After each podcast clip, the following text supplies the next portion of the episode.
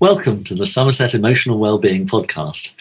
My name is Dr. Andrew Tresidder, and I'm joined by my colleague, Peter Bagshaw.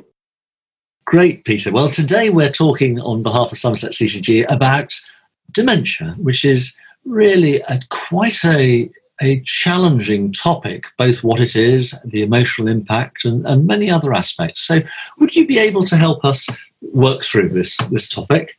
As you say, it's a huge topic to cover, isn't it? So I'll try and sort of go through the basics, and you pick up on things that you think I haven't covered. So first of all, the scale of it. There are 850,000 people plus living with dementia in the UK. And because of demographics, that's a number that a lot of people think will double over the next 30 years. It costs the economy $23 billion a year, and it's the most feared diagnosis in the over 50s. So that's kind of giving an idea of the scale. As to the nature of dementia, it's a neurodegenerative disease. So the brain is degenerating. And in that sense, it's like other things like Huntington's disease. And there are a number of different varieties of dementia. Alzheimer's disease is the best known, and that's the commonest. Just under 2/3 of people with dementia have Alzheimer's disease. About 1 in 5 have vascular dementia. And then smaller numbers have Lewy body dementia or frontotemporal dementia. And how would I know that I was developing dementia, or what sort of things would I need to look out for in a relative that would give me a clue? Yes, a very important question to ask. And one of the problems with dementia is that those of us who unfortunately start to get it often aren't aware of the problem. And I'm sure that's something that you've come across many times in surgery, isn't it, Andrew? That people will have quite severe memory problems and be unaware of it. So a lot of people I see who come into me and say, I think I've got dementia. Actually, they're simply getting anxiety, and that's affecting their memory because of the anxiety. So for relatives, I think it's really important that you spot the early signs. And it's not just about memory. It's also about cognitive function, how we manage our day-to-day tasks. So if somebody was previously able to work the remote control on the television and now they struggle, for instance, that might be one of the signs. So it's having difficulty with things that we're previously able to do well. And does it always come on suddenly? Is it something that you have 1 week and you didn't have the week before? Or is it more gradual? Does it vary? How does it work? It varies, but almost always it's a very gradual process. If it were to happen suddenly, you would think of other things. So a lot of us, particularly as we get older, if we have an infection, say a urinary tract infection, will suddenly become confused and have memory problems. So if it's a sudden onset, then you would think of other things, and it's really important to exclude those because a lot of them are eminently treatable. So it's generally a gradual process. So it's a gradual process, and once it's started, is it inevitable that within a few months one's going to become severely disabled? Is it a very different time course? Can it take years? Can it reach a plateau? What are the various things? Because you said it's the most feared diagnosis over 50, and I'm interested in that cancer seems to be the big one that frightens many of us. But that's really interesting. So can you sort of demystify what the likely trajectory is, please? Yes, and in answer to your question, yes to all of the above. So it can be progressive. The classic thing is that it will happen very, very gradually. And to start with, people will notice that they're struggling to remember things, and then their behavior may start to be affected, and then it leads on to more severe dementia, usually over a period of several years. You mentioned plateauing, and that can certainly happen. So a lot of people with early memory problems, and we call it in the jargon of the trade, mild cognitive impairment, a lot of people will actually stay with that and it won't go on to frank dementia. So about 15% a year of people with mild cognitive impairment will progress to frank dementia. And a lot will just stay with mild memory problems. So the good news is that 6 out of 7 won't. Yes. And the even better news is that we're beginning to discover things that might help us be in that 6 out of 7. So it looks as though lifestyle is really important. I was just going to ask for that. So if, you know, here is a progressive degenerative disease of the brain, which I don't know if it's inevitable at all, because I've met people who are very old, who are sprightly and agile, and their minds are completely with it. So the good news is there are many people who are very, their brains are very well preserved. But what can we do to avoid it? That is now very well looked at, and it comes down to the sort of things that we do about healthy living generally. So there's the adage of what's good for the brain is good for the heart. So, for instance, we know that blood pressure, diabetes, obesity, smoking, physical inactivity, all of those make dementia more likely to happen. And so addressing those mainly through metabolic syndrome, which is this underlying condition where if we eat too much, we put on weight, and it seems to affect all sorts of other things. So the positive messages of use those muscles that we've got, keep active, don't eat excessively. And they do say that if you eat a little less than you actually feel hungry, you eat less than to society, what's the word, satiety. Anyway, you eat less than you wanted, and the system runs leaner and meaner and better. And avoid smoking if we can, because we know that causes arterial problems. And keep blood pressure under good control, and that's another one where exercise is good. And metabolic syndrome, which is particularly a problem of excessive calories that aren't burnt off, and particularly excessive carbohydrates, I gather. Yes, it's one of those conditions that probably underlies an awful lot of our current ill health in terms of heart disease and other degenerative diseases. And it's very little understood and little known about. But you're right, it does seem that cutting down food, particularly carbohydrates and sugars, seems to be the best way to reduce that. And there is evidence that even if you've got early dementia, making those lifestyle changes can have a positive impact and keep you well. That's good. Can I ask about alcohol? What's the current thoughts on the contribution of alcohol to memory loss and to types of dementia? It wasn't included in one of the early studies, but it now is. And so it looks as though any insult to the brain makes you more vulnerable to dementia. So anything that attacks the brain, and of course alcohol sadly is a toxin. So in moderation, probably not a problem, but excess alcohol, very much so. And in fact, there's a particular type of dementia, Wernicke-Korsakoff syndrome, that's absolutely related to alcohol. Other damage as well, strokes and head injuries and things like that seem to make us more vulnerable as well. And on the alcohol, I remember when I used to do police medicine, we always used to give people coming in thiamine, and I learnt that from a consultant psychiatrist in Somerset who talked very much about alcoholism, but also that normal people who have a binge on alcohol develop microhemorrhages in their mammillary bodies in the brain, but this is entirely preventable and reversible by thiamine supplementation.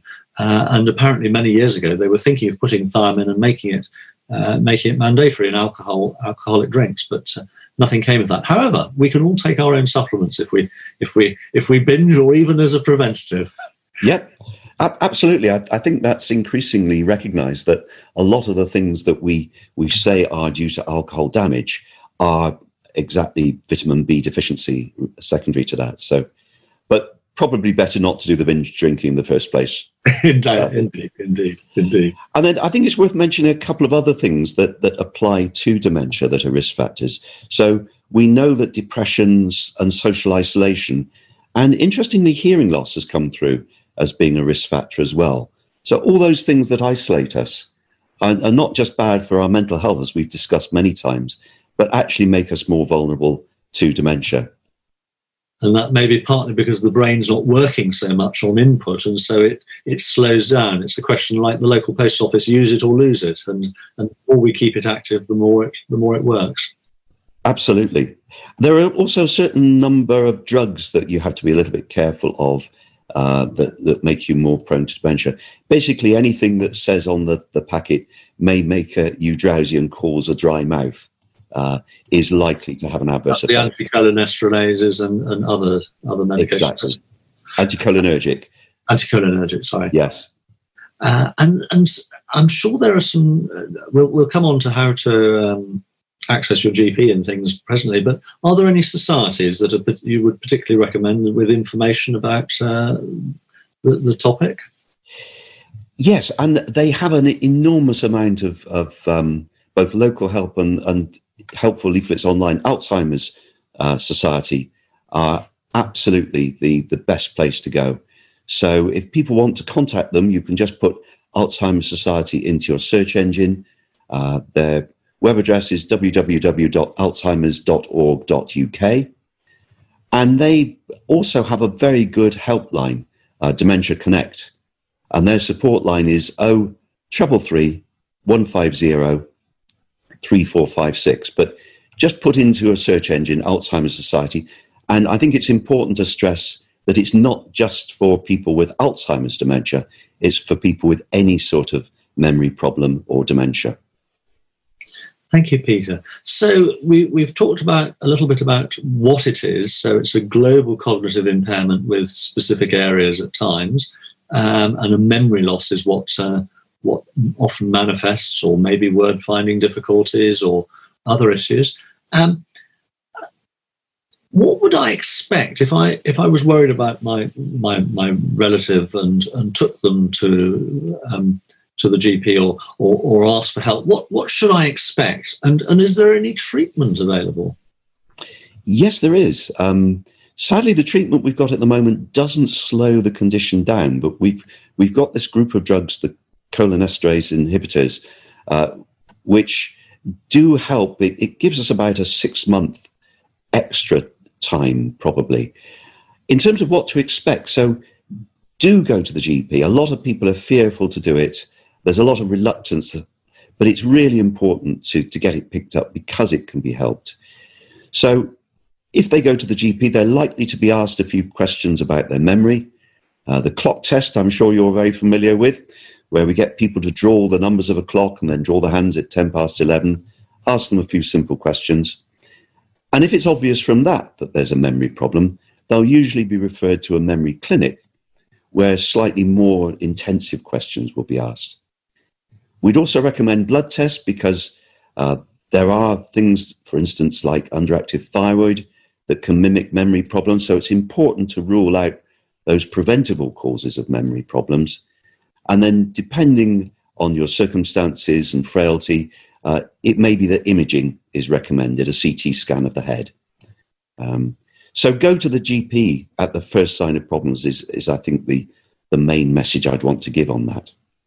I think a lot of people are frightened not only of the diagnosis, but of even being diagnosed, because I'm sure many of us think, well, if I'm told I have dementia, then I'll lose my driving licence automatically. And we're in a rural county, and many of us find cars very useful. Have you got any comments on that? Is it automatic that a diagnosis means you lose your driving licence? No, absolutely not. So if we have a diagnosis of dementia, then we have to inform the DVLA. And if it's mild dementia, then we can generally continue to drive. So when we inform the DVLA, they'll request a medical report from the GP and make a decision. And assuming that the GP feels that the person is safe to drive, then they'll be issued an annual license and it will be reviewed. And there's interesting evidence showing that the risk of road traffic accidents for people with dementia doesn't seem to increase until they've had dementia for about 2 years. So for early dementia, then it's important to inform DVLA, but most people are able to continue driving.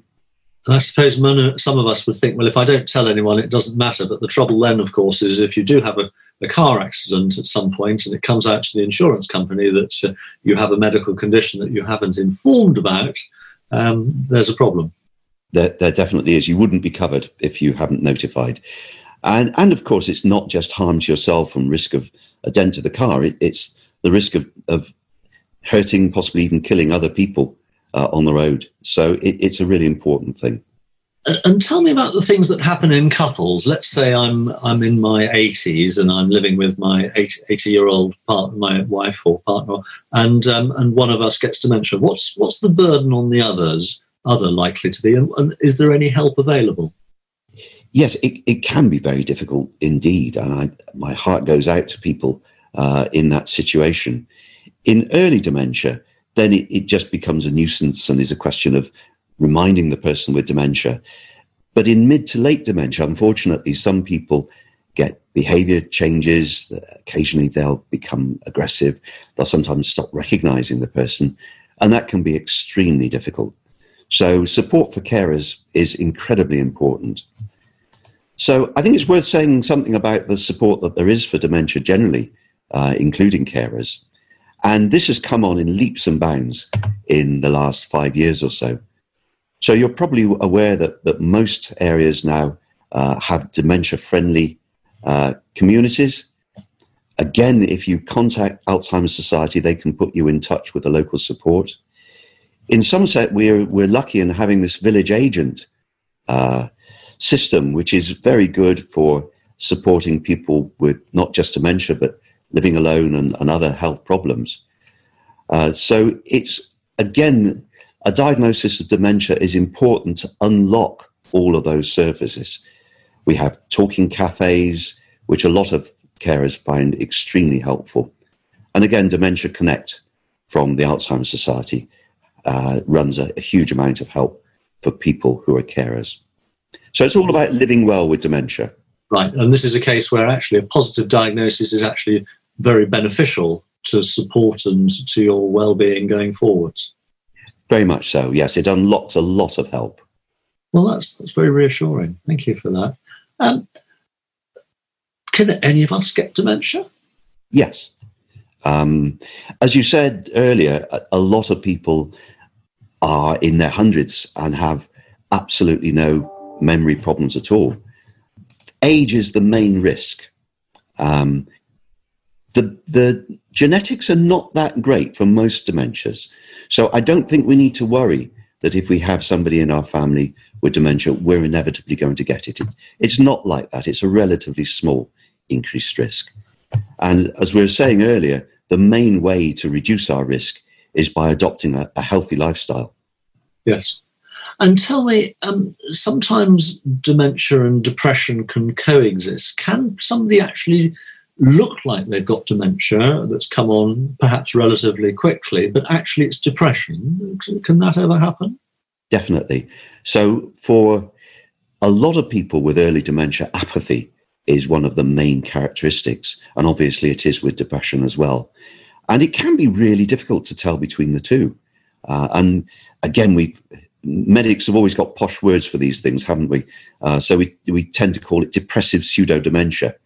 And sometimes you can't be sure as a doctor whether somebody has depression or dementia or a bit of both. And a trial of treatment for depression is often worthwhile in that situation. And that, of course, is reversible. Of course, depression is eminently treatable, as we've talked about before, and really mustn't be missed. Thank you. So in what other ways might somebody act as though they had dementia? In fact, I have a brief story. I was working as a police surgeon, and this was in Taunton, and there was somebody who was brought in, an old lady in her 60s or 70s, and she had been caught shoplifting. But actually, when I was asked to examine her, she didn't know who she was, where she was, what her name was, and it was only by some clever detective work by my police colleagues that we found out who her doctor was, because she was able to remember that. And we found out that actually she wasn't shoplifting at all. She was just had dementia, sadly, and didn't know that was happening. And that's particularly common in the frontotemporal dementia that I touched on earlier. So that can cause behavior changes.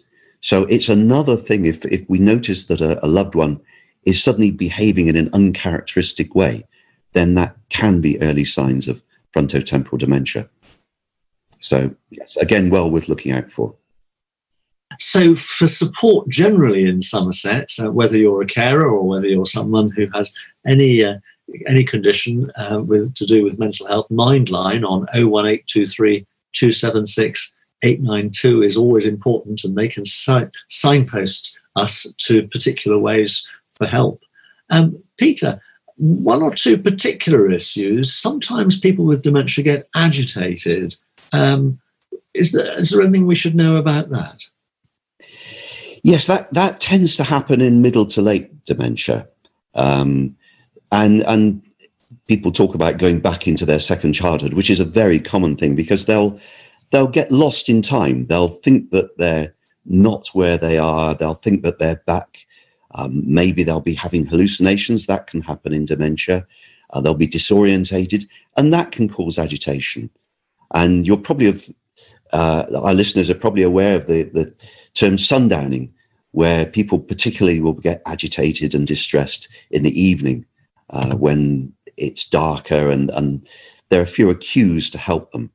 So I think for people dealing with folk who are agitated, a few simple rules are not to try and convince them that what they're thinking is wrong. Don't argue with people if they appear agitated, because it doesn't get anywhere. So accepting their worldview is a much better way to do it. Making sure that things are as familiar as possible and that there are lots of cues and things are well lit. Those simple things can help agitation. There are drugs you can use for agitation, but they have a lot of side effects and are very much a last resort. And I would imagine if somebody's got pain somewhere, you know, for instance, they've got an ingrowing toenail, or if they've got an acute infection or any other sort of stimulus, can that cause a temporary deterioration or agitation? Yes, very much so. So it's very important for us as doctors, if we see somebody who's agitated, not just to say, oh, well, it's their dementia, we'll look at sedative drugs, but to take a whole picture, look at that person and see if there might be something else causing the problem. And very often it is something simple, as you say, like pain, constipation, other sorts of distress that can be addressed. Thank you. That's very helpful. So the good news is that just because we get a bit forgetful doesn't mean that we're developing dementia. So although it's a diagnosis that many of us fear, and is not uncommon, actually many people will not get dementia. Many people will get some mild cognitive impairment that won't progress, and that we can all do our bit in keeping our muscles, our brains, our hearts and everything else healthy by using them, by lifestyle changes, by enjoying our beautiful Somerset countryside as much as we can, and by eating wisely and being moderate with the alcohol and avoiding the cigarettes. Absolutely, and I'd add to the good news that Somerset has quite low rates for dementia because of all the things that you've mentioned. So it's one of those things where we're sometimes criticised for not picking up enough people with dementia, but part of the reason is that our rates are actually lower because people in Somerset heed those healthy lifestyle advice. Thank you. That's great. Just before we come to the end, why is it that sometimes people with dementia, particularly if they're in a care home or something like that, they become upset and they say they want to go home, or that they're waiting for a bus to come and pick them up? Yes. People get altered reality. So one of the issues, for instance, is that they found that if you have mirrors in care homes, people looking into the mirror, because they will think of themselves often going back 20, 30, 40 years, they'll see their parent and get distressed by that. Likewise, if you have the usual sort of sparkly, hard-wearing floors, that can, to somebody with dementia, look as though it's water and slippery, and they can avoid that. So these simple distortions of perception can cause a lot of distress. And people will become disoriented in time and not think that they're where they actually are. And so want to return to what in their mind is home. So from their perspective, they're acting rationally and reasonably. So they lose context. Is that what's happening to me? I get out of the shower in the morning and I look at myself in the mirror and I notice that my hair is much darker and I think I've got younger overnight. But I'm told it's only because it's wet. I'm sure I don't believe that. But Well, I think you and I are both getting to an age where we're just glad to have hair of any colour. So that's... Of course, a famous person who had relationships with Somerset was Terry Pratchett, and that was a sad loss, but he kept on producing fascinating writings for quite some time, even when he'd developed a level of dementia. So the creativity was obviously still flowing for him. And I don't know if you've seen it, there's an absolutely wonderful clip doing the rounds, Twitter and elsewhere, of this person with quite advanced dementia who can still improvise music on the piano. And his son will give him four notes and he will produce absolutely beautiful music. If anyone's gets the chance to just look that up, I thoroughly recommend it. It's very, very moving. And I think it's very important as we end to say that even people with quite advanced dementia still feel. People may not remember what we say, but they'll remember the way we make them feel. So always talk gently to people with dementia, because they're still feeling emotions. They're still appreciating life, even though they have lost that ability to store those memories.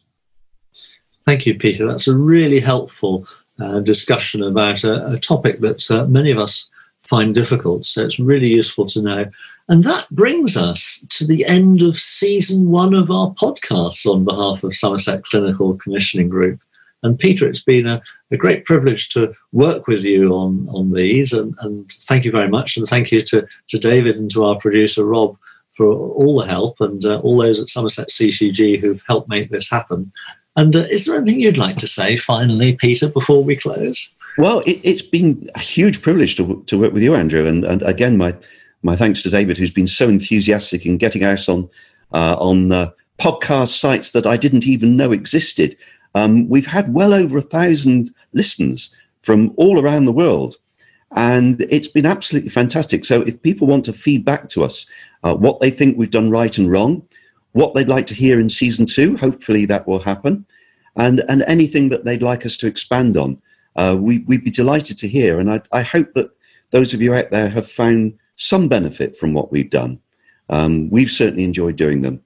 Apparently we're on Amazon, David is telling us, and Audible and Amazon Podcasts will be back very soon. So that's a final plug for the podcast series. Thank you very much, David. All the best. Thank you very much, Peter. Thank you. Goodbye. Bye. You've been listening to the Somerset Emotional Wellbeing Podcast, hosted by Dr. Andrew Tresidder and Dr. Peter Bagshaw. The show was created by David Seeley and was produced by Rob Hunts Music on behalf of the Somerset Clinical Commissioning Group.